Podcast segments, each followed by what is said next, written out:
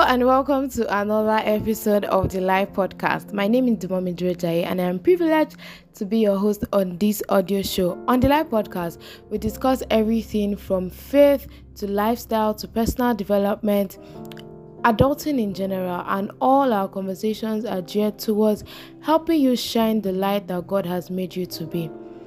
On this season of the Live Podcast, we are reading the New Testament together because where else do we get the wisdom to shine from apart from the Word of God?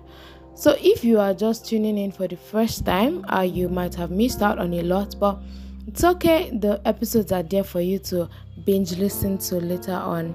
So, what we are doing here is every day we have um, a portion of scripture that we read, then we review, and you know, share lessons learned and see how we can apply these lessons into our daily lives to shine. Yeah, and today we are reading First Thessalonians chapter 1 through 3. Right? Chapter 1, chapter 2, and chapter 3. So if you have not read it at this point, now is a good time to pause and read it for yourself. Let the Holy Spirit minister to you and you know come on to the podcast episode to to learn lessons, right? To just join us. Yeah. And if you have read it, I'll just dive right in. So from First Thessalonians, uh, chapter one, two, and three, we have um, a verse of the day. I love to call it verse of the day, and this is First Thessalonians chapter three, verse twelve, and it reads, "And the Lord make you to increase and abound in love one towards another, and towards all men, even as we do to you." Right? We see how love is the basis of their relationship. And Paul here is encouraging the Christians in Thessalonica because, of course, the book of Thessalonians is um it, was written to the um, Christians in Thessalonica. Yes. Um, so I'll just go on into the lessons. And in chapter 2, we see that even though Paul and Silas had been greatly mistreated in Philippi, they didn't see it as an opportunity to retreat, rather, they were emboldened by their faith in God despite the incredible opposition.